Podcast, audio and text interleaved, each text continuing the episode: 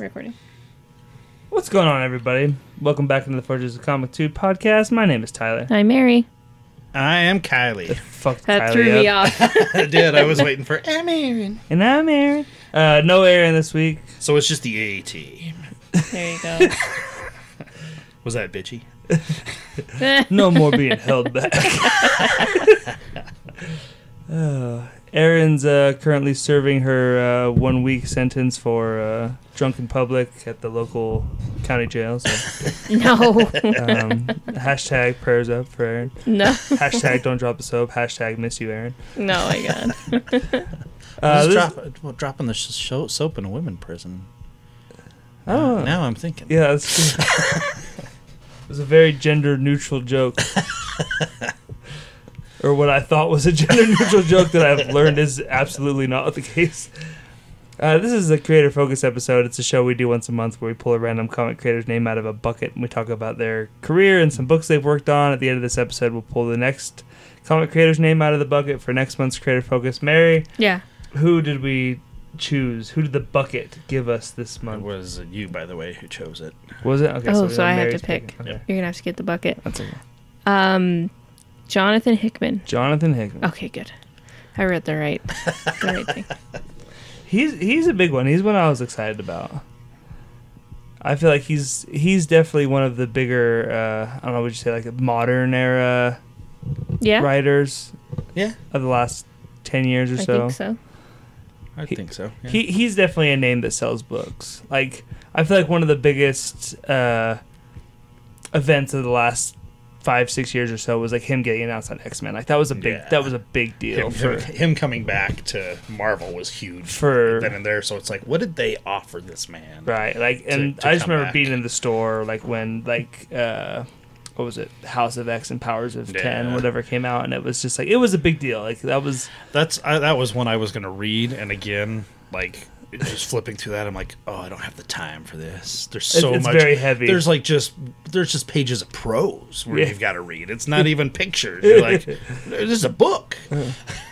I remember back in the day, I bought issue, I bought the first issue of each one and read them enough, and like, and I remember like it was one of those two where like I had to read it a couple times, and then even had to have McCord explain it to me. And when McCord explained it to me, I'm like, this is a really cool idea, and it just never went forward with it. Like, I bet it's really good, but you know, Eventually, if, yeah, one of the, one of these days. So Jonathan Hickman, he's he's done a lot of shit. He does a lot Yep. of good sci-fi. He's done uh, uh most all I guess all Marvel. He hasn't done anything for DC, has he? No, I don't think he did Yeah. anything. Where do you see a lot of uh, creator own stuff for Image and, And Marvel? and Marvel, yeah. So um, He's the- the one who did Infinity, right? The, he did that Yeah. Avengers run that led into Inf- Infinity. Mhm. Yeah. Oh. um, there's like next to no notes, like very very minimal notes. And I don't know if Hickman's just a very private person, maybe, or or whatever. Like there was.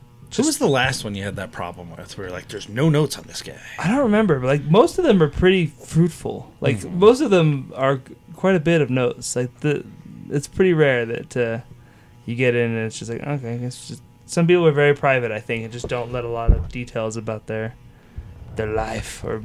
I don't know. Maybe Hickman just doesn't do a lot of interviews. Like, because I would assume, Yeah. because you know the notes we pull from Wikipedia mostly, so it's like maybe Wikipedia there's just not a lot of information about him out there. Maybe he doesn't do a lot of interviews. I guess. Do you ever go to the creators' websites themselves? yeah, Okay.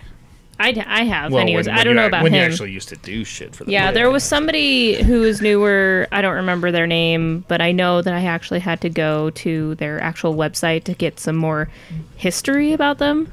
Because, yeah, like Wikipedia had nothing. Poo-poo. Sometimes just hold on.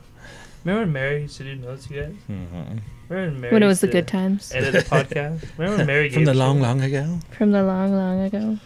Jonathan Hickman was born. Oh, this is uh, That our was the best part of history. history section of Jonathan Hickman before we get into book reports. Uh, Jonathan Hickman was born on September third, nineteen seventy-two. In He's old. South Carolina. He's two years older than me. He's from the South. Hmm. Let's Yeah, not not like hold that, that. against him. Not like that. oh. Uh, notable works include the Nightly News, Secret Warriors, Fantastic Four, Manhattan Project, Avengers, East of West, Secret Wars, along with a lot of other things. Uh, Shield. List oh, them he all. did Shield. Yeah. That was so good. that took like forever to Yeah, end, but oh, then he finally came back. It- But he Like did when it he- came back, they're like they reprinted the other issues. Like, Yeah. okay, it's been a few years. Yeah, I'll give him credit though because like I had lumped Shield in with those other ones that like you just like these are never these will never finish. Oh, like yeah. All Star Batman and Robin and like Kevin Smith's what was it Black Cat, Spider Man Hey, and Black Cat, Daredevil, Target, whatever. Like the Daredevil Bullseye or whatever. yeah, like. And so, like the fact that he came back and finished Shield, I'm like, okay, you know what? Give Hickman a little bit of credit Hmm. because, like, I just assumed that was a lost cause. Like, th- th- you're just never getting this book. Like, it's Yeah. never gonna finish. Uh, Hickman was born and raised in South Carolina, graduated from South Florence High School in Florence, South Carolina. After high school, Hickman earned a degree in architecture. Architecture. Architecture. Texture with, A, with an X. Is it really? Okay. No. Oh, okay. It's not a thing. I wanted to make sure that How is that what you read? Architecture, not texture. architecture. No. No, you're you're hitting an Said it wrong X. my whole life. You're hitting an X that's not there. architecture. Architecture. no. Archi- That don't Architecture. Architecture. Yeah. architecture. Uh, closer. Well, now I'm so ashamed that I said it wrong. I can't even make any sense. Architecture is now the new Metropolis. I've always wanted to be an architecturist. You seen the the new additions to the Guggenheim? uh, before breaking into comics, Hickman worked in the fields of web and CD-ROM. Remember CD-ROM? Whoa. Yeah. Uh, development and later advertising. Between 2006 and 2008, Hickman published his debut comic book series, The Nightly News, and Pax Romana, Yeah. both of which he wrote, drew, colored, and lettered He drew through that? Image. Yeah. He drew I think both of those, didn't he? Or was Yeah. it just PAX? No, both of them. Both of them. He drew the nightly news? Yeah. Damn. And in 2009, Hickman launched his first ongoing series, Secret Warriors, which followed Nick Fury and a group of superpowered operatives as they undertook espionage operations in the wake of the company-wide crossover storyline, Secret Invasion. Secret Warriors. It was pretty sweet. Uh, the following year, Hickman wrote The Shield limited series, which detailed the secret history of the Shield. Eponymous spy. It, how the hell is what the fuck is that word? Architecture. No. Architecture. uh, spy organization operating within the Marvel Universe. During this period, he continued to publish various creator-owned projects through Image, uh, Transhuman with artist J.M. Ringuet, Ringuet, uh, uh, uh, a Red Mass for Ringuet. Mars with Red artist Ryan Mars. Bodenheim, and the Red Wing with Nick Pitarra. I Uh, want to know the words that you couldn't say. I want to know if, how we In them. 2009, Hickman also began his run on Fantastic Four with Dark Reign, Fantastic Four limited series illustrated by Sean Chen, taking over the series proper with issue number 570, drawn by Dale Eaglesham, in the storyline 3, which concluded in Fantastic Four 587. The Human Torch appeared to die, stopping a horde of monsters from the other dimensional negative zone. The series ended with the following issue and was relaunched as simply FF. Hickman finished his run on the Fantastic Four and became the writer of the Avengers. So, like within a short amount of time, he was kind of like moving on up the list at Marvel. There, How, Moving on how long up did he was he on Fantastic to Four? the Because it seemed like he had a decent run on that. um, yeah, I mean, it says he started in 2009. It was at least a couple years. It looks like. Because that was a series that. Uh, Uh, he started Avengers in 2012, so it looks like he did it for Okay. about three years. yeah, that sounds about right. Um, let's see. The New Avengers. He wrote the New Avengers as part of the Marvel Now relaunch in late 2012. Hickman's run on the title spawned two company-wide crossover storylines: Infinity in 2013 and Secret Wars in 2015. After taking a leave from Marvel to focus on his long-form creator-owned titles, Hickman returned to the publisher for Dawn of X in 2019. It's so weird, like. 20, like that doesn't feel that long ago, but at the same time, it feels like an eternity Yeah, ago. Like does. Hickman coming back to do X Men, I'm like, that feels like so long ago. But it also, I don't know. COVID fucked everything. It Yeah, did. it It did. My perception of time is so fucked. Um, I could gush forever about 2015's Secret Wars, Hickman's Secret Wars. Like, that's like the best comic event in forever. Was Uh, that the it's- second Secret Wars? Yeah. That, okay. Yeah. It's I thought people didn't like that. no, it's incredible. Uh, oh. it, for me, it's probably the best Marvel event ever. So they I, did- I, would put Secret Wars over like Civil War, a bunch of the other Mm-hmm. big Marvel event. Like for me, Secret Wars, Hickman Secret Wars is the Marvel event. Uh, I'm also a kinda- big Doom fan. They kind too. of uh, failed the landing because it because that of the last release issue dates. came out so I, fucking I late. read I read it late. Oh, like okay. when I read it, it was all envy you then. together. Yeah, so like I oh, got it to was the just second Civil War that I was thinking about. Never oh mind. Civil War two blows. Yeah, that, Um, never mind. Yeah, Civil War Wasn't two. Secret fucking sucks a Wars. big dick. But Secret Wars is amazing. Like, oh, it's one of those that's really hard to recommend to people because it is so. It's one of those Oh. that's kind of like Blackest Night, where it's like pretty steeped in the continuity. Oh, yeah. It's hard to just give somebody that versus like. Civil War for the most part, like it's steeped in continuity too, but you can get Civil War pretty quickly of like what they're kind of doing. Mm-hmm. Like Secret Wars would be hard to just give somebody like, wait a minute, fucking Doom's a god on this fucking world, and like like you know like it's it's hard to recommend it to people, but it's really good, really really fucking good. Um, so the the relaunch of the X Men family of titles, which began with House of X and Powers of Ten, which was what you're supposed to say, but everybody called it Powers of X when it came out, and it Well, ha- I mean, come on, it's an X Men book and it has Right. an X in it. Like, uh, limited series that laid out the new status quo. Developed by Hickman, he subsequently wrote the core X Men series, uh, while the creators of other titles worked closely under his supervision. Hickman announced his departure from writing X Men in August of 2021. So, like, he wrote like he wrote the book for not even two years because you had that whole hiatus with COVID too, where comics just like stopped coming out yeah. it's one of those things where like it really kind of sucks because they made such a big deal about Hickman coming back to do X Men. I don't want to undermine his run, but it's like two years, less, little less than two years. It feels like it should have been bigger than that. I guess. I don't did, know. did he do X of Swords? Is that where he I think finished so. his run? Yeah.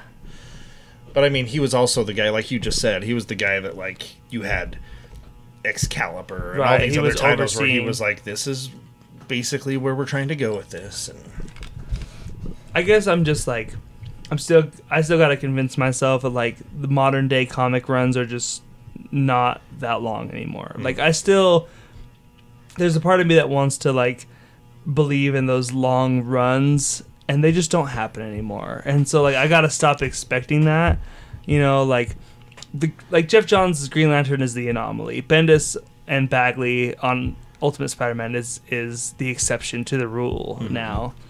You know, even like Snyder and Capullo did Batman for like five years, and a lot. You know, it's like you don't really see. Most of the time, you get like two to three. If you get like two, three years, that's a pretty long run on a comic now. Yeah. And I don't know, It, that kind of bums me out because it's like, And they weren't even doing twice monthly. no, No. like when you look back at like through the 90s and even through like kind of the earlier part of the 2000s like some of those runs are like yeah those like eight nine year runs on a title whatever like those just i don't know It if you'll ever happen, have yeah. those ever again unless it's like an in like an you know like brian The K. Walking Vaughan and or yeah like saga yeah. or something right it's like but on a on a marvel and, or and DC those are also book- like you're talking about the creator owned stuff through Image, Mm-hmm. where uh, Marvel and DC are all about the. We got to have a number one. We got to have an issue Yeah, number one. yep. Number That's one true. sell. and they what even did that to do through this? like geoff johns' green lantern too like they made him reboot it with the number one Yep. And- halfway through And he was the one who's like, "I'm not changing." It was uh, New He's like, put whatever number you want on the Yeah. book, but I'm just gonna I'm keep. gonna I'm just Yeah. gonna do keep my doing story. what I'm doing. Yeah. And like, he's chief creative officer at that time. No one's gonna fucking argue with him because like, I'm just. This is still the highest selling book you guys have. You're not gonna make me start over. Mm. Go to hell. Yeah. like even like Morrison's uh, Batman run, love it or hate it, was like was lengthy. Like Yeah, he was on it for quite a few years. it's just I don't know. You just those days are just gone, and it's like I gotta just I gotta, con- you know, work that through my system. That like, it's like nope, those days are gone. It was a golden era of long runs. Who did? uh God, Spider Man had a pretty big run. Oh, Dan Slott Dan did- Slott's did run was 10 years. was pretty did good. 10 yeah, that was that's pretty, that was pretty. And lengthy. then that doesn't uh, seem like that was that. Nick long Spencer ago. came on right after him and was done within two years. Well, about Yeah. two years. You know. And I'm not saying like because Dan Slott did ten, you got to do ten, but it's just like I don't know. Even Straczynski did a long time on Spider-Man yeah. before Dan Slott. Two know. big freaking omnibuses. those days, those days are just gone. And I don't know. I think It, I, it could be that maybe that's not what they want to do, and then they get offered something they really want to do, and it's like, okay, I'm going to finish up my Spider-Man run, and then I'm going to go do the Right. book I want. Or like you go do the Marvel or DC book, hopefully to critical acclaim, just enough to where you can Do you have that thing. creative freedom to go do. You know? That or I think just like the paychecks probably get stale over time. Like after, uh, you know, creators want more and aren't getting more, and I don't know. Yeah. There's probably a lot more politics that go into things like that than we probably know about or think. But I don't know. I just like it's it's weird because it's like from this kind of era in comics, you know, say ten years from now or whatever, like. What are going to be the big, thick omnibus? Like they're just they're not going to have them. Like Yeah. what what's the big length? Like those Marvel will still do omnibuses because they always do, and some of the ones they have are super thin. and they're like the seventy-five dollar thin. Yeah, but like, things, what's yeah. gonna be those great big thick motherfuckers? Yeah. Like, are they gonna have those They anymore? just released a big ass fraction Thor run that was gigantic. It was a hundred and Right. Jason Aaron's Thor is another one that's kind of the exception to the rule that he did for, he just for kept a long going. time. He just kept. I remember when I saw him at C two E two, and he was talking about basically like the trilogy of Thor he was doing, and it was. Uh, and then the he just kept going, shit. and he kept going after that. He's like, "Cause I'm, I'm going to wrap it up with this or whatever third thing," and and then it, he just kept going. Just well, I'm kept going to do. King Thor, and yeah, like oh, okay, It's like, and the book was still selling. Like, Oh, yeah. I think it kind of peaked in the. As someone that's not an avid reader of Thor, that kind of would read it on and off, I think it kind of peaked in the Jane Foster. st- That that to me was where it was best. Mm-hmm. After Thor came back, I, I felt like it. There was a like the the end of Jane Foster's story as Thor. I thought was like a perfect fit, almost like similar to like you saying like the end of Geoff Johns' Green Lantern, where you're kind of like, I don't feel like I don't have to read this book anymore. Like, you know, like it was kind of, even though Jason Aaron was still writing it at the end of Jane Foster, it was kind of like this was a perfect opportunity to go. I'm like, all right, well, that's it. Anyways, yeah, uh, that was a whole opportunity to have a rant about how no one stays on a book any, very long anymore. um, so, and th- that's basically the notes. Huh. Um, I, I got a few of his awards to talk about here. 2008, he was nominated for Best Limited Series Eisner Award for the Nightly News. 2011, nominated for Best Continuing or Limited Series and a Harvey Award for Fantastic Four. 2013, nominated for Best Continuing Series and Best Writer Eisner Award for the Manhattan Projects. 2014, and it it says nominated for all these, so I'm assuming he didn't win any of them. But uh, 2014, nominated for Best Continuing Series for East of West and Best Writer Eisner Award for East of West, Manhattan Projects, The Avengers, and Infinity. And finally, 2021, nominated for Best Limited Series for Decorum and Best Writer Eisner Award for X Men, Giant Size X Men, and Decorum. yeah, hmm. Decorum's pretty recent. What's what is that? I, I don't know. It's just one of his new. It's his more recent image book. Okay, Oh, okay. and that's that's the notes, you guys. There's not a whole lot for Hickman. All right then. and it, it's one of those where it's like he hasn't had as long of a career as some of the people we've talked about, but he's been around long enough to have more notes than that. So I just have to assume that he must be sort of a private guy that doesn't Say a lot. have a lot of information about him out on the internet. Yeah. So Yeah. that's okay. We move on to our second part of our podcast, which is book reports. Mary, yeah, tell us about the book you read. What is it? yeah. I read East of West. Um, I've also partially read the Nightly News. I'm gonna be honest, I couldn't get through it. The art, knowing that he did it himself, um, I, I think it's it's better than what I thought it was. But uh, it, the the art. I'm just gonna say the art gave me a little bit of a headache, kind of like the um, what's the Batman book that I said that I will never read again? The Dark Knight The Dark Returns, Knight the Returns. Batman Oh, story ever written, thinking- probably. Okay, yeah, yeah, yeah. No, it gave me a headache, kind of like to, that. Uh, Long Halloween, R.I.P. Tim Sale. so I never, I never ended up finishing it. It seemed like it had a good concept. Um, maybe one But day I'll go back. The But art, But my the God, art. the art. the art, The- it was just too bad. It was bad. Uh, Guys, I'm not so sad bad, about Tim Sale. I don't mean to interrupt this thing about Hickman, but Yeah, that was. Did, did they ever announce what he died? I just from? I remember I heard like a day or two earlier that he, was, in going to the hospital. hospital, and Yeah. and I know it was serious because like Jim Lee put out like a big statement thing about like I talked to him and wishing the best for him and his family, hope it whatever like. Like that's not a thing that usually happens, you know, Yeah. when people go to the hospital. So it's like, oh shit, he must be going downhill quick. And yeah, it was like a day or two later, he was gone. Hmm, so hmm. One of the best. Anyways, what, what on that East bumper of a note, on, on that note, um, on that I- note, let's talk probably should have about mentioned death. it because it happened while we were off. So yeah, that's true. Yeah. On that note, let's talk about Death, which is kind of our main character in East of West. So Is it you Neil Gaiman's death? no. Um so East of West is set in like a alternate future reality where like um you have the four horsemen of the apocalypse and um, the Americas are not the Americas that we know today. They're seven nations under like a union, um, but they all have their own things. And so we have this, it goes into the history of like this prophet and then like this chief. Um, and then there's some other characters that they don't go into right now, but they all join together to make the the union for the Americas. So it's in like 2063 or something like that. I think. Yeah. So, and it's like Wild West times, and we've got this guy. Uh, he's in all white, and he's got some friends that uh, one's a chief, and one is. No. Not one's the chief. One's wolf, and one is crow. I don't remember. Uh, but but so this main guy actually turns out to be Death, one of the four horsemen of the apocalypse.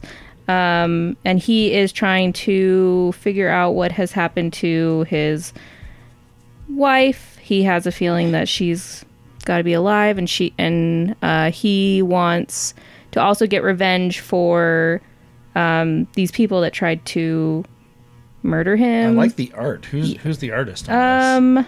I don't know, Tyler. Do you want to look that up? I, yeah, I'll East of West. It's very pretty. Yeah, I really like the art. Um, and I'm probably going a little bit out of order in my thoughts, but um, so yeah, he wants to get is revenge. This a whole baby baby teeth scenario. There's a baby in never it. be. There's a baby in it, Kylie. so he's got this information from this bar because this guy uh, uh, was a part of the team that like went to like go kill him. And so now he's going out and they're going to go look for yeah, 2064 is the year that it is in.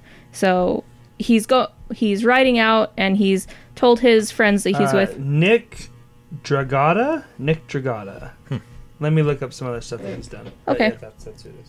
uh, he's going out to um, look for this specific person that was a part that was on this list that he got and he sent um, his friends to go get more information about where at is the other people on the list we join the four horsemen of the apocalypse the three because death is out AWOL. he's AWOL. He did not come back, and the the other three horsemen are like, we got to get rid of him because we want to bring the end of the world. And since Death isn't on board, it's a little bit harder for them. I'm Uh, assuming. he worked on some of FF with Oh. Hickman at Marvel as well, Interesting. and Cool. uh, on X-Statix with Peter Milligan, um, and then uh, Ghost Cage for Image.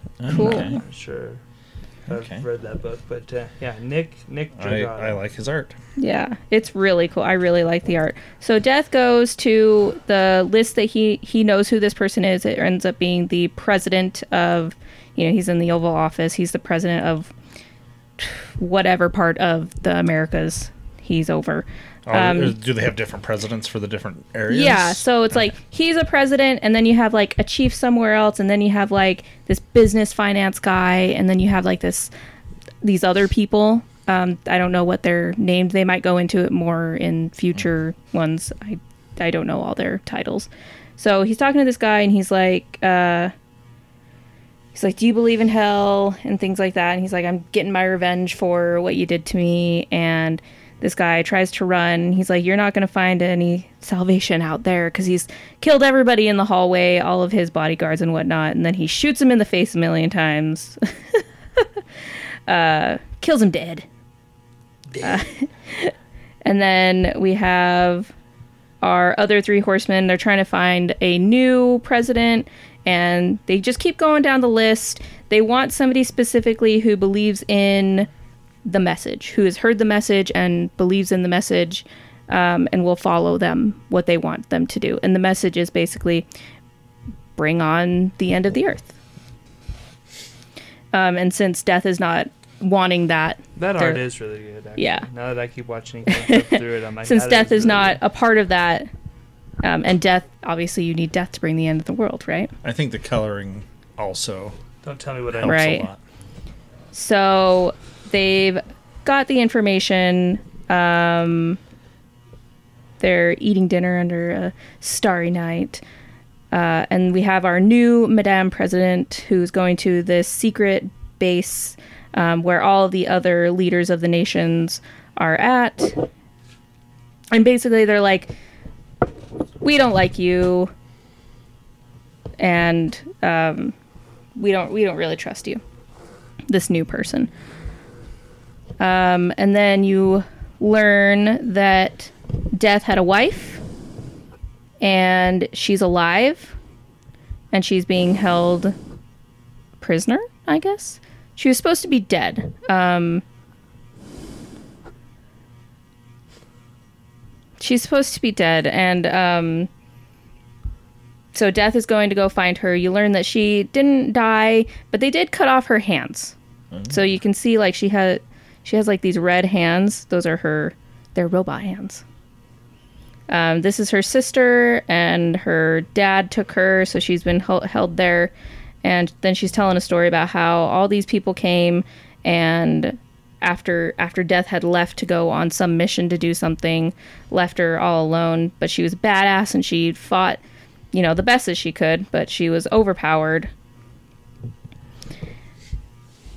and I don't know how much more I want to get into it. I guess Okay. because I don't want to go to the end. How how long is East of West? Do we know? Is it? It's over, right? It's not. Yeah, it's done with. I wonder how many they did. I don't know. I can look it up if Yeah, you Kylie can wants look to it go do his book report. I will go do my book report. It's a lot of dog hair. How did, Mine, I read the Manhattan Projects. and this is Image as well. This, yes, this is. Yes, I wanted to make Hickman sure. it is. and who? Hickman and Pitarra. Let me see Okay. what his first name is. Nick Pitarra is the artist, and very like very different art than what we just saw with East Much and West. flatter colors. Yeah. Yeah. Um, definitely its own style. It kind of reminds me of uh, Geof Darrow in a, a way. It kind of looks like Ice Cream Man a little bit. Like A the little the, bit, the, yeah. the coloring does. The very flat colors. It's Jordie Bellaire is the colorist. Okay. Just 10, 10 volumes of Ten East volumes. and West. Okay. That's So probably around 50, 60 issues. Yeah, that's, About. that's pretty good. Like That's a good uh, run. Manhattan Manhattan Projects did 25 issues, and then they did a four issue miniseries to to uh, follow that up.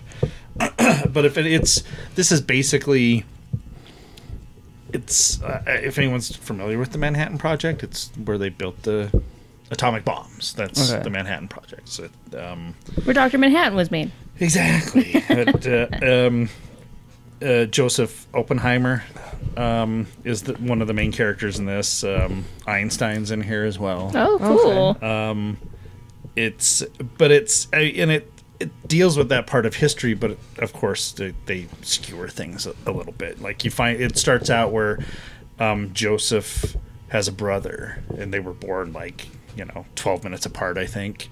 Um, I think I, I want to say it's Robert, Joseph, and Robert, but the other brother is a little I only know Joseph and John Redcorn. John Red, John John Redcorn. Um, but the uh, where Joseph was big into Do you read science this and backwards? Oh, no. no, no, okay. no. I just had it upside down. I'm sorry. Mary got excited. I got confused. I'm not the only one. Um, the but the other brother would like. Uh, he was into animals and stuff, but he, his parents thought you know after he checked out the animals, he was letting them go, but he was killing them and consuming them, and like it helped. He gained their knowledge basically. okay. Uh, very creepy. Uh, but it starts out with him meeting Joseph, meeting with a general, you know, in charge of the Manhattan Project projects, and uh, you know his brother had you know he was locked away because he he killed a bunch of people and he he, he went a little crazy He- killed a bunch of people but uh the general's asking you know "You- you're not like your brother are you? He's like no i'm, I'm not my brother you know. He's okay then we're gonna hire you and you're gonna help us work on the, all these weird science stuff.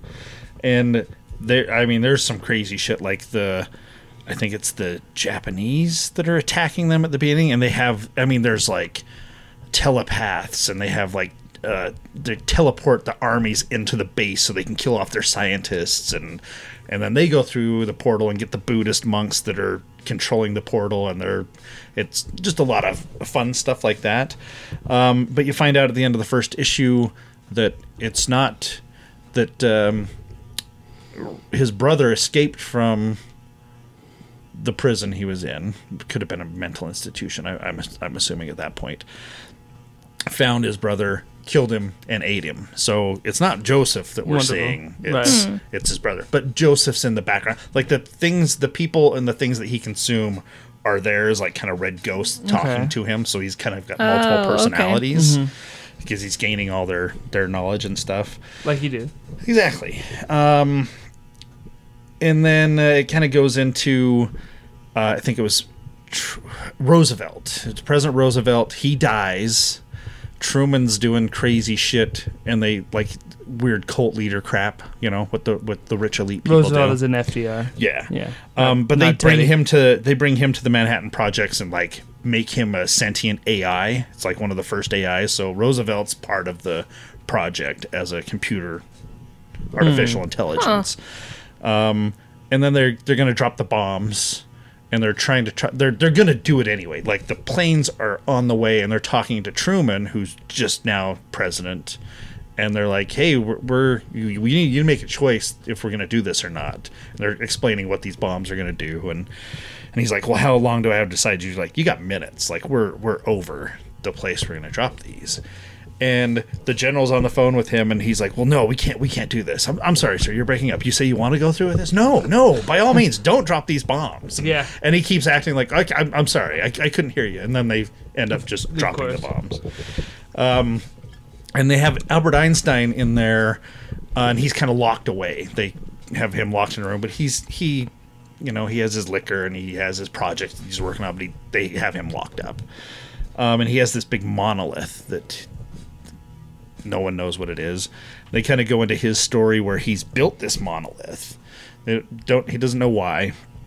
There's another scientist they've brought in on this project, and they actually bring Einstein out because they need help with with some stuff. So they let him loose, but he brings this uh, other. He's a really smart guy. He brings him in. He's like, "Help me figure out what this is. I can't remember what this machine does."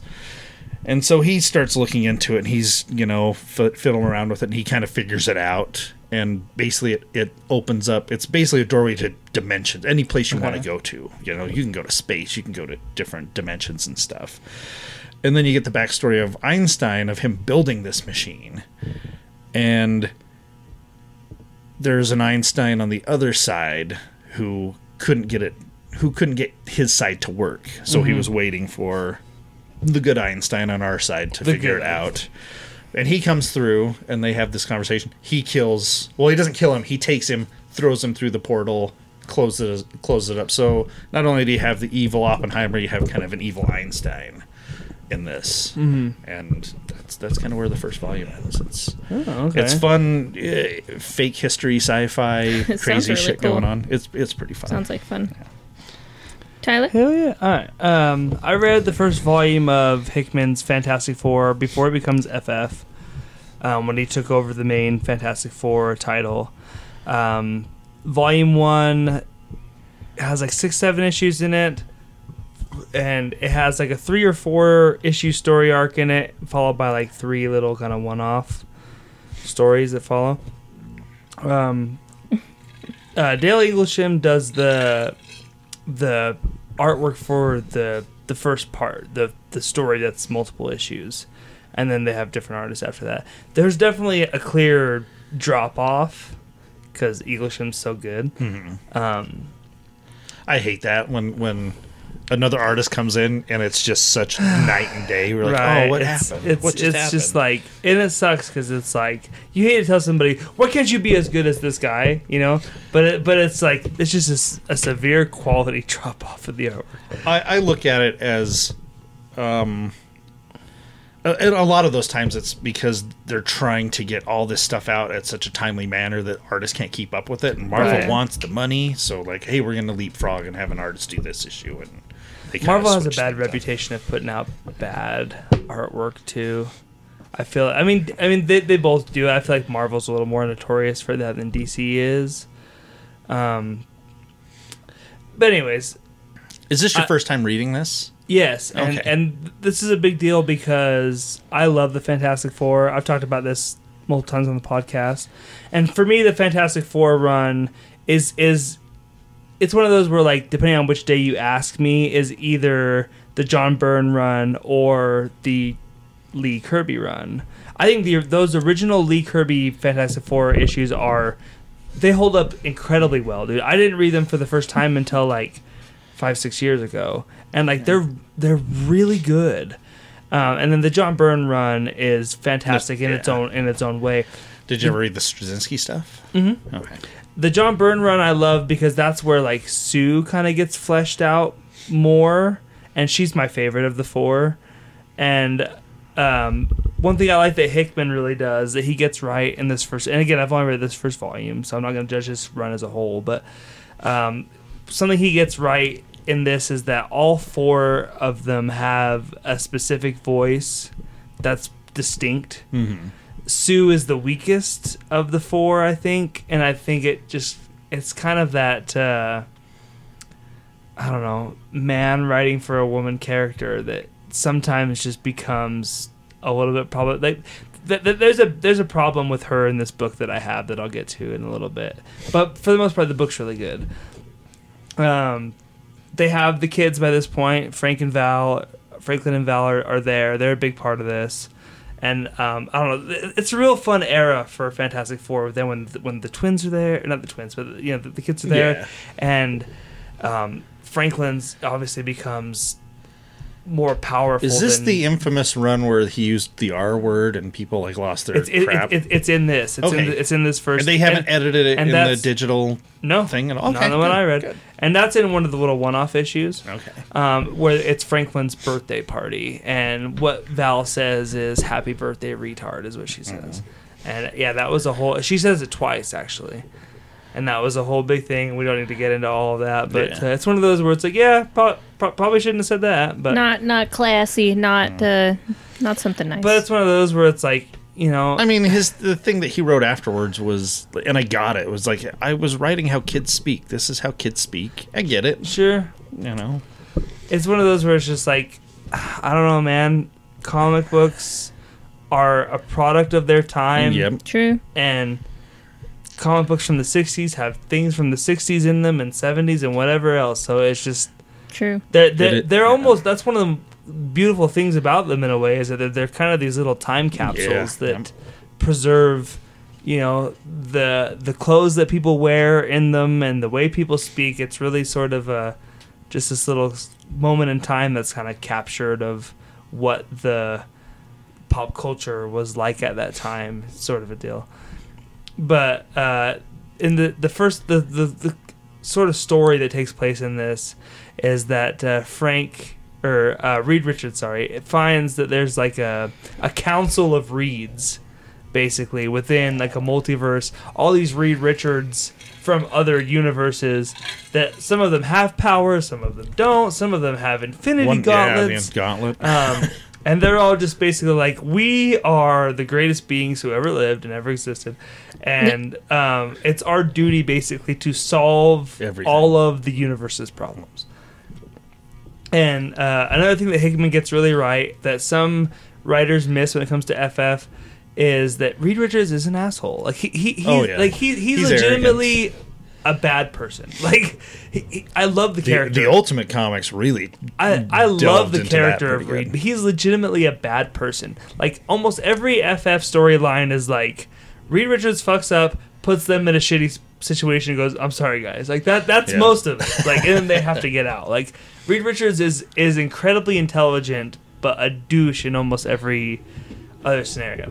So he starts getting really invested in this Council of Reed. Starts spending a lot of time in the lab. He claims to be in the labs when he's really off in these multiverses doing different things.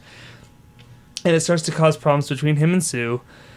As it, Which is like, will. yeah, which is like you spend a lot of time in the lab. You're, you know, blah blah blah. You're not really, and and there's kind of a whole side story here between uh, uh, Ben Grimm and Johnny, where they're they're getting ready for this vacation that ends up taking them to New World, where they they go and get lost on their own kind of adventure. But um, the, the the part that I had a problem with, that I'll give Hickman a little shit for, is there there's a part towards the end of this where um, Sue comes and she apologizes to Reed uh. and gives him this whole monologue of like, look, I want to apologize for some of the things that I said, not because I believe I was wrong, but basically because it's wrong for me to ask you to be anything other than who you are. And like it's the way that it's worded hmm. where it kind of comes off as like I want to apologize for asking you to contribute to your family and your children sort of thing. And, and it's just one of those things and I want to I really want to thank the women in my life for this. This comes from multiple conversations with Mary and Aaron, who's not here. Where like this is something that I probably would have just glossed over completely, maybe five, six years ago or whatever.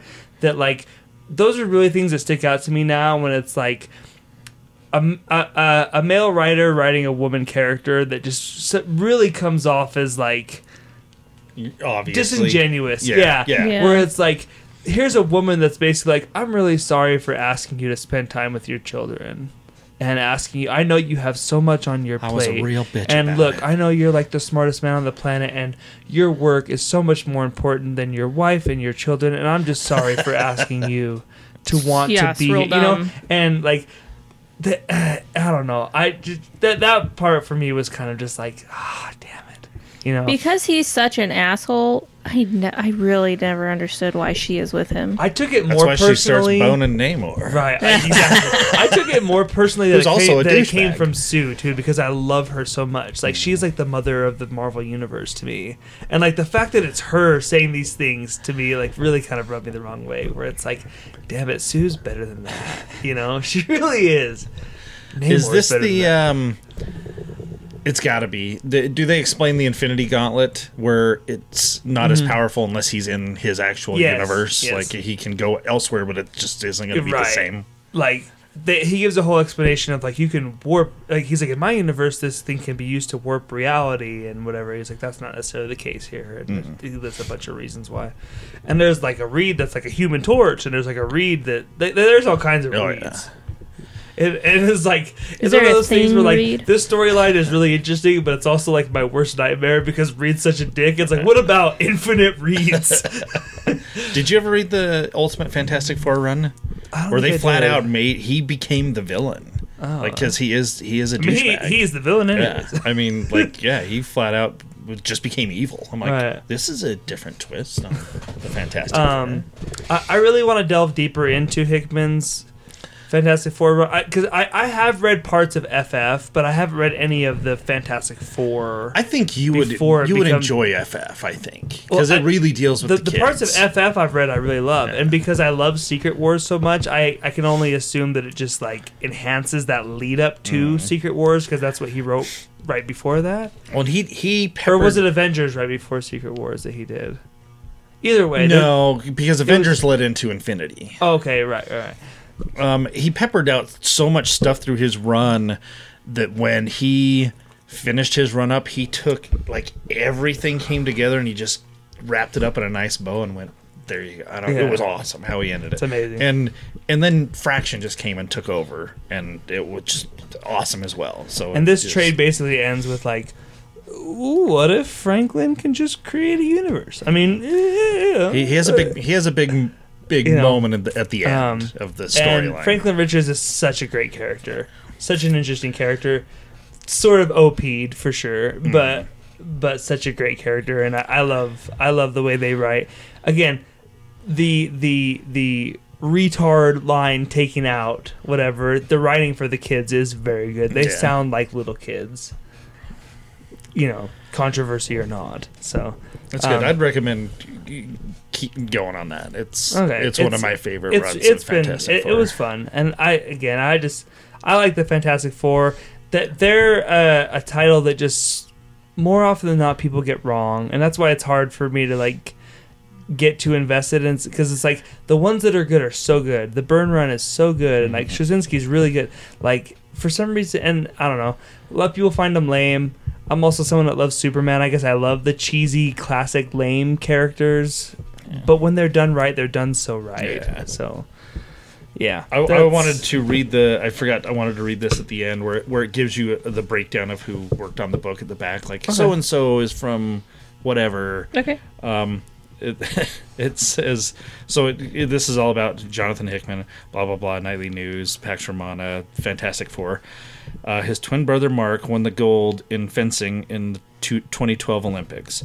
Jonathan lives in South Carolina, surrounded by immediate family and in-laws, which he plans on leaving unless they start shower- showering him with love and affection he deserves. this includes his wife, and then it and then it gives you his websites. That's stuff. amazing. That's funny. That's amazing.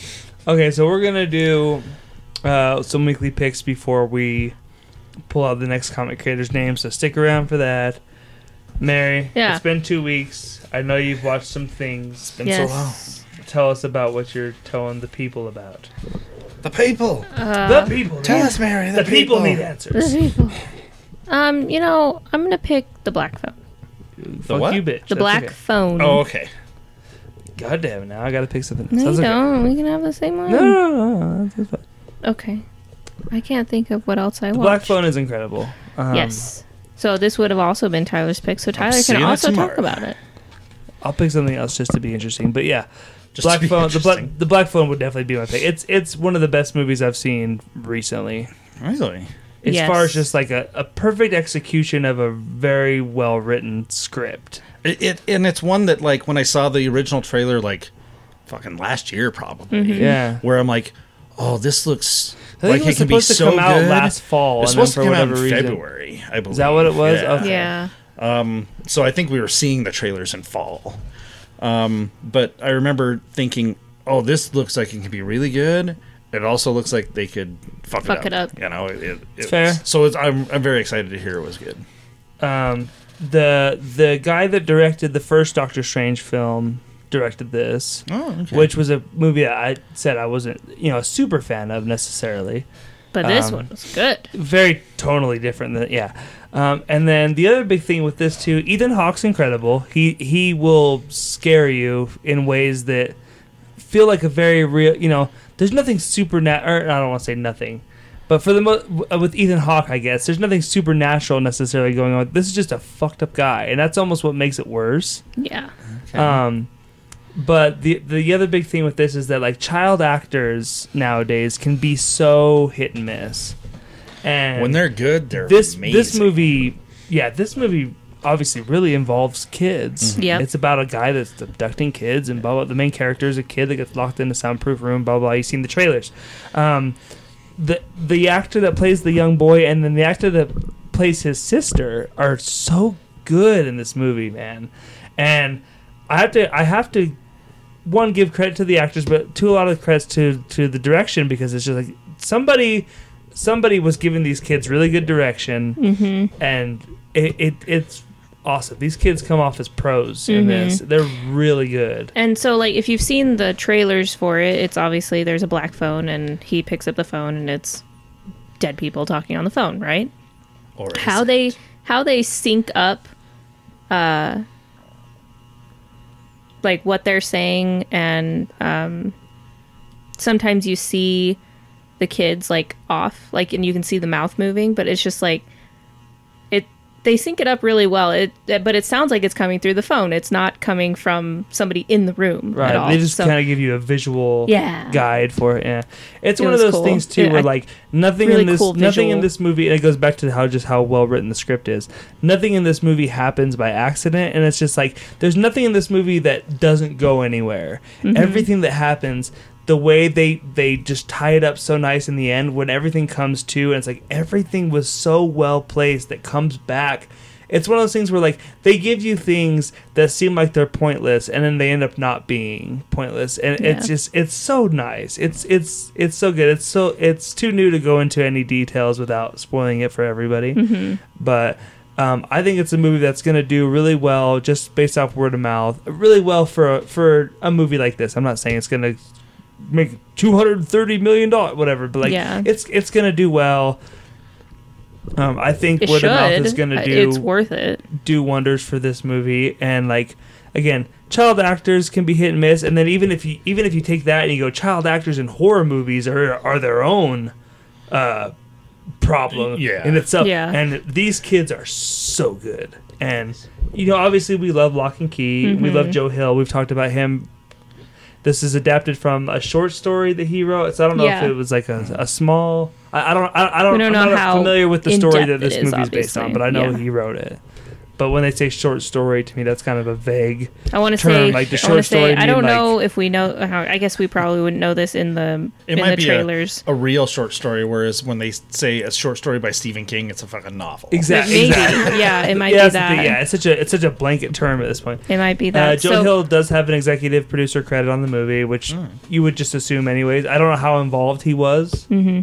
with the movie at all, but he he is credited as an executive the um so the boy who's our main character has a sister and she is so good. That actress is so good and also i just love the character as well. She's pretty badass. Right. so.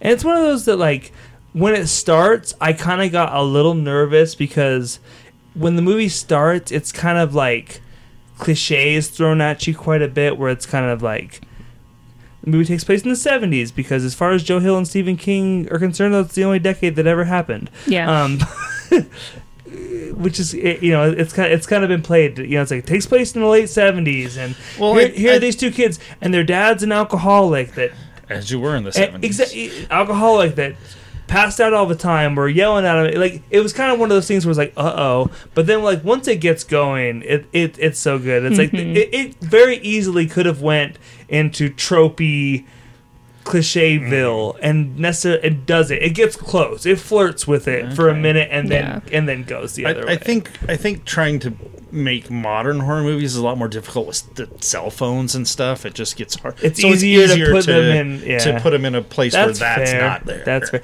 It just seems Uh, like I'll give you that, yeah, it- because 'cause like even- Netflix tries like whoever you know they put them on Netflix and I Mm. see like the countdown or I see like somebody's an influencer or something. Mm. It kind of to me it kind of comes off a little cheesy. and it it, it really dates it. I, I know that's weird to say because like obviously this movie dates it in the literal sense where it's like 1978 or Yeah. whatever. But uh, it dates it in the bad way. well, Um, because like in those movies they try to the horror is with the cell phone and it's like no, I don't think that should be your focus. Mm-hmm. If you're going to have a modern day, I that's not the scary. Like But that's even- cheesy scary. Yeah. Right. Even something like Basket Full of Heads that Joe Hill did is based is set in the 70s. Like that they very much Joe Hill and Stephen King both very much like the 70s for some reason, and I don't know if it's just a very nostalgic. Joe Hill probably grew up in the 70s, I guess, mm-hmm. so it's a, probably maybe a nostalgic time for him. I don't know. I, for a second, there was a little bit of an eye roll because. I guess going off the trailers, I didn't really think that much about it. I didn't know that it was set in the past. I guess I just I didn't think about They didn't really yeah. show much to lead you to Right. that, I guess. So when the movie starts, I'm like, okay, like Unless you were I know- really I know- paying attention. I know Joe Hill, he likes the '70s, so it's like I get it, but Yeah. but like yeah, it, it, it very quickly gets away from what could be like oh god, and it's just really good. It's so worth your time. Everyone out there, go see the Black Phone. I know. Give El- it your money. Like I know Elvis. it needs Elvis your money. Yeah, Elvis is coming out this weekend. I I, I But fuck that. Go see Black Phone. I'm excited to see it as well. I hope it's good and everything else. But yeah, th- this is one of those movies. It's a smaller movie Mm-hmm. that really is worth your time. Mm-hmm. And Because like if you don't, it's just you pay with your dollar. Like we're going to have other Elvis movies. Like they're just they're just gonna hit. Like go see this one, give it your money so that we can get more good things like this. For sure. Because if you don't pay for it, we're not going to get it anymore. So yeah. Anyways, that that's our TED talk on on the Black Phone. It's it's really good. Nice. Was Very, that your very pick good. as well, or are you doing another? Um, one? I'll I'll have something else. All but right. I was just kind of jumping. Kylie, on do you, hers. do you have a pick? I'm going to give a couple since we don't have Aaron here. I'll, I'll do a couple, but because I In honor of Aaron, here's five. Here's, yeah, but and, uh, exactly. I was going to say I've watched so much shit that I, I at least want to give a shout out to Obi Wan and Ms. Marvel. Like Ms. Marvel was not one I was excited for. I knew I was going to watch it, but I love that it is the show I didn't know I needed. It's Really? so fun. That's good. Um, I'm glad so to yeah, hear that. Very rare to see a show that knows how to write young people without And that wi- wi- actress is without so coming good. off as a bunch of.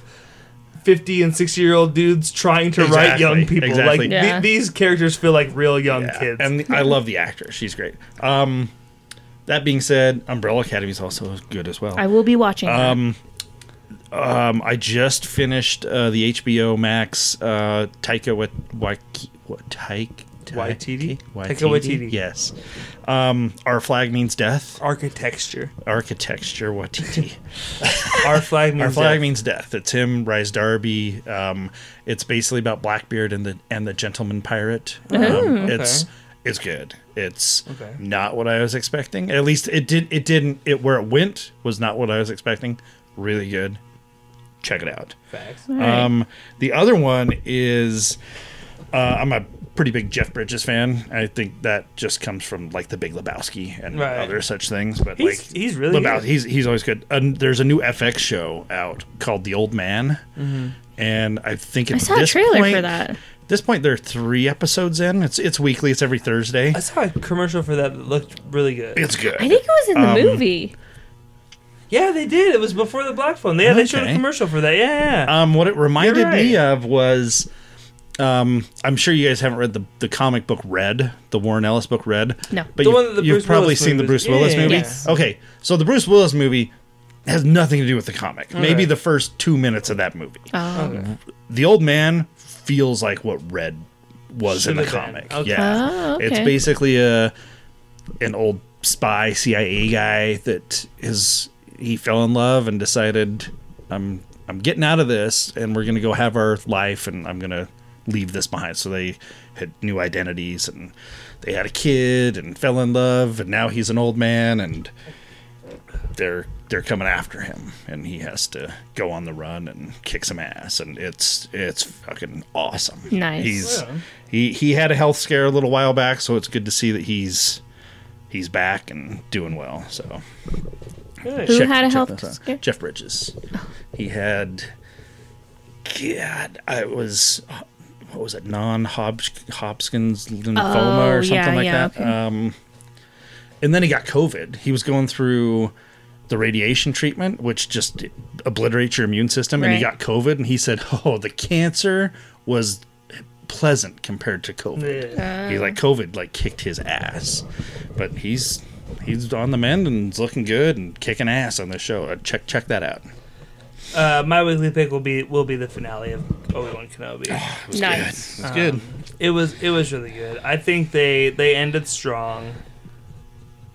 There there was enough you know feels for the the prequel people in there, and just also like I feel like that. f- I, I don't know if it's spoiler territory. Is it a spoiler to think that Obi Wan Kenobi and Darth Vader fight in the last episode? Th th their fight is they goddamn probably, well better had. yeah, yeah, exactly. Like I don't feel like that's really a spoiler necessarily. Yeah. Like, guess what, guys? They fight in the last episode. No, because I mean Um, they had a fight earlier on, and but it wasn't. I'm like, no, we, we need to see. We need to see. This was probably Some like shit. I mean, I don't know. Like I haven't given it enough thought to like rank it necessarily in stu- in lightsaber fights, but like it's probably pretty high up there in all time It's good. lightsaber fights. It's really good. I- the I like- choreography's really well on the, done. the planet they're the doing all setting the atmosphere. Great. Yeah, it's, really good. It's shot brilliantly. Um, Ewan McGregor acts his ass off in this, in the whole show, but definitely brings it in the finale. Uh, I thought they tied everything up very nice. I know uh, both Ewan McGregor and Kathleen Kennedy said they're open to possibly doing a season two if, if there's a demand for it. I think there certainly is. I think it's been like the biggest, the biggest thing Disney's Yeah, isn't it like Is the it? biggest streaming thing that Dis- Mandalorian, you I think, yeah. Oh, Oh, I think it blew Mandalorian Did out of the really? water. Yeah, I guess because it's a character people are familiar with, maybe before the Mandalorian. it's Um, dribble everywhere. I, for for me, more uh, Ewan McGregor as as Kenobi. Like I'll take it I any mean, day he's of the the best week part or of twice those on Sundays. for Christ's Absolutely, sakes. he is. Um, the only thing I'd be interested in if if they were to do a season two, I'd be curious because I kind of feel like they can't lean on Vader a second time, where it's like Yeah. I know. Like, like, Yeah, they like, had if their if it's a final- bummer. but but with some of the things they set up at the end of this finale without kind of spoiling it there's definitely things where they could like okay they could lean on him and another character that he sort of Mm. reunites with at the end of this episode and that could kind of be a big part of like him doing training with with this other character um because yeah you can't like using Vader to kind of sell Kenobi, which it didn't necessarily need it, but like using that only probably works once. They they couldn't do a season two Kenobi go like okay, and then him and, And Vader gonna fight, fight again. again. like like Yeah. like because that, that kind Like of this was away, their yeah. emotional. Like Yeah, that th- this probably should be it if there is as far as them those two characters go. Um, so yeah, I don't know, I, but I'm very open to a season two. Absolutely, I I'll, I'll take it every day of the week, twice on Sunday. Um, so yeah, Hell, go back and do some Clone Wars stuff with him and Hayden Christensen. They could they could do some cool stuff. Hell, so throw sweet. Ahsoka in with him. Do you know? Let's- that'd be so. See I some mean, live action I, Clone I, I kind of expected. I don't know. I, I I guess I'm spoiling the last episode a little bit. She's not in it, if you were wondering. I kind of expected her to maybe show up at some point. She didn't. So there's another thing they could do in season two because it's like we know they know each other, right? From from Clone Wars, like. W- Why can't they have an adventure together? Maybe at some point. yeah. Yeah, isn't there was she a having moment during. her own show. Yeah, She is.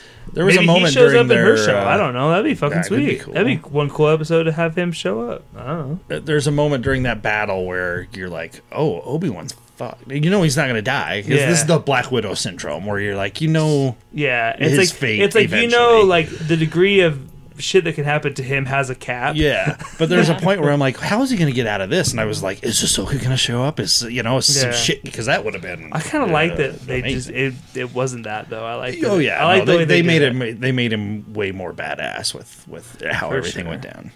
and some of the callbacks, the lines to Revenge of the Sith and everything were just so well placed. I thought, um, yeah, Hmm. really, really, really well done. So, yeah, congrats, congrats to Disney Plus on the Obi Wan Kenobi show because it's a show that had a lot of eyes on it, and you know, can't speak for everyone. There's always the critics, but for me, I thought very successfully pulled off. I got what I had hoped and wanted out of it. Hmm. Met my expectations, so can't speak for everyone. I can only speak for me. But It was it was good. I enjoyed All it. it's Mary's turn Yeah. to pick the next comic creator's name out of the aforementioned No whammies. No whammies. bucket. No spider. Where's my Grant Morrison? Get make my fucking day. God. That'll be a three-hour podcast. The notes, the notes The that notes I on- would have for Grant Morrison would be the normal length of a podcast. Ivan Reis. Oh, Ivan Reis, yeah. Ivan Reis. Okay. Sorry. I've, I've heard both. Um, Ivan Reis, I think, is how he says it. Okay. I Um, before E or E before I? E Uh, before it's, I. It's E before I. Um, Ivan Reis, uh, amazing artist, probably most notably known for Blackest Night, but Mm. done a lot of other th- amazing things as well. So Well, we know what Mary's gonna read. yeah, Ivan Reis has done some. I mean, he did a, a good bit of stuff with Geoff Johns on Green Lantern, but Blackest Night was his. Was kind of his baby. oh, okay. So, um, yeah, we'll be talking about him in a month. Next week, we're doing Mary's Comic Book Club Yeah. episode, which is Jeff Lemire's Black Hammer Yes. from Image, I think, right? Yes. Um, No. So, Mm, I don't remember. It's Dark Horse. oh, Dark Horse. Yeah, yeah. Okay, Yeah. yeah. I I want to make like, sure I was yeah, crediting image the right did not publisher. sound right. um, so make sure you guys read that within the next week. First volume, the first trade of, of Black Hammer, because we're gonna be talking about that next week. Hopefully, Aaron will be back, and we'll have the four of us here to discuss the comic book, the club of comic books. And Yes. if um, Black Phone is as good as you say, it might be our pick next week. Ooh. You'll, Maybe. you'll get to hear I all about so. it again. Uh, yeah.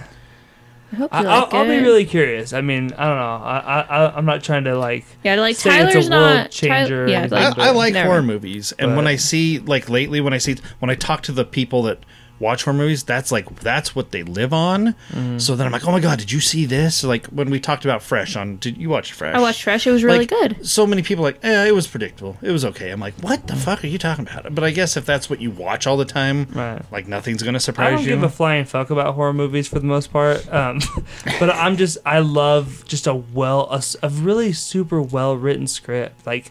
And that's what this is to me. It's just like it's so well done. The story is so well done. Mm-hmm. I don't care that there's you know that it scares you or doesn't or whatever. Blah blah blah. Yeah, Just same the, here. The movie is. I'm just here for good stories. so like, give me good. good stories. And, I'll like- watch basically whatever. so many times with horror movies again as someone that's sort of like a less than casual horror movie watcher if that i feel like story is kind of the last priority for some of those movies Yeah. you know where it's like It's this more one about it's the like gore and how much blood you can get into it, or how many jump scares you can have, it's, it's like its whole purpose to exist is just to scare you it's not necessarily to tell you a story it's just Mm-hmm. or more like or like a versus creep this one factor. it's like, so like I watched The Nun, and I some like The Nun. some people like it, yeah. But I watched it and I'm just like, some people some people liked it, but I watched it and I'm just like, what? Like, I don't know, but I I know it also connects into these other Mm. things, and I didn't watch any of those other things, but I don't feel like I needed to see those things to have an interest in it. But I was just watching, you know, just watching it, and after I was done with it, I was like, yeah, okay. But anyways, we'll be back next week for uh, Black Hammer, and next month talking about Ivan Reis on Creator Focus. So uh, be stay tuned for that. Uh, until next time, you guys. My name is Tyler. I'm Mary. I'm Kylie. Hashtag fuck Confiscate. Fuck you, Charles. We'll see you next week.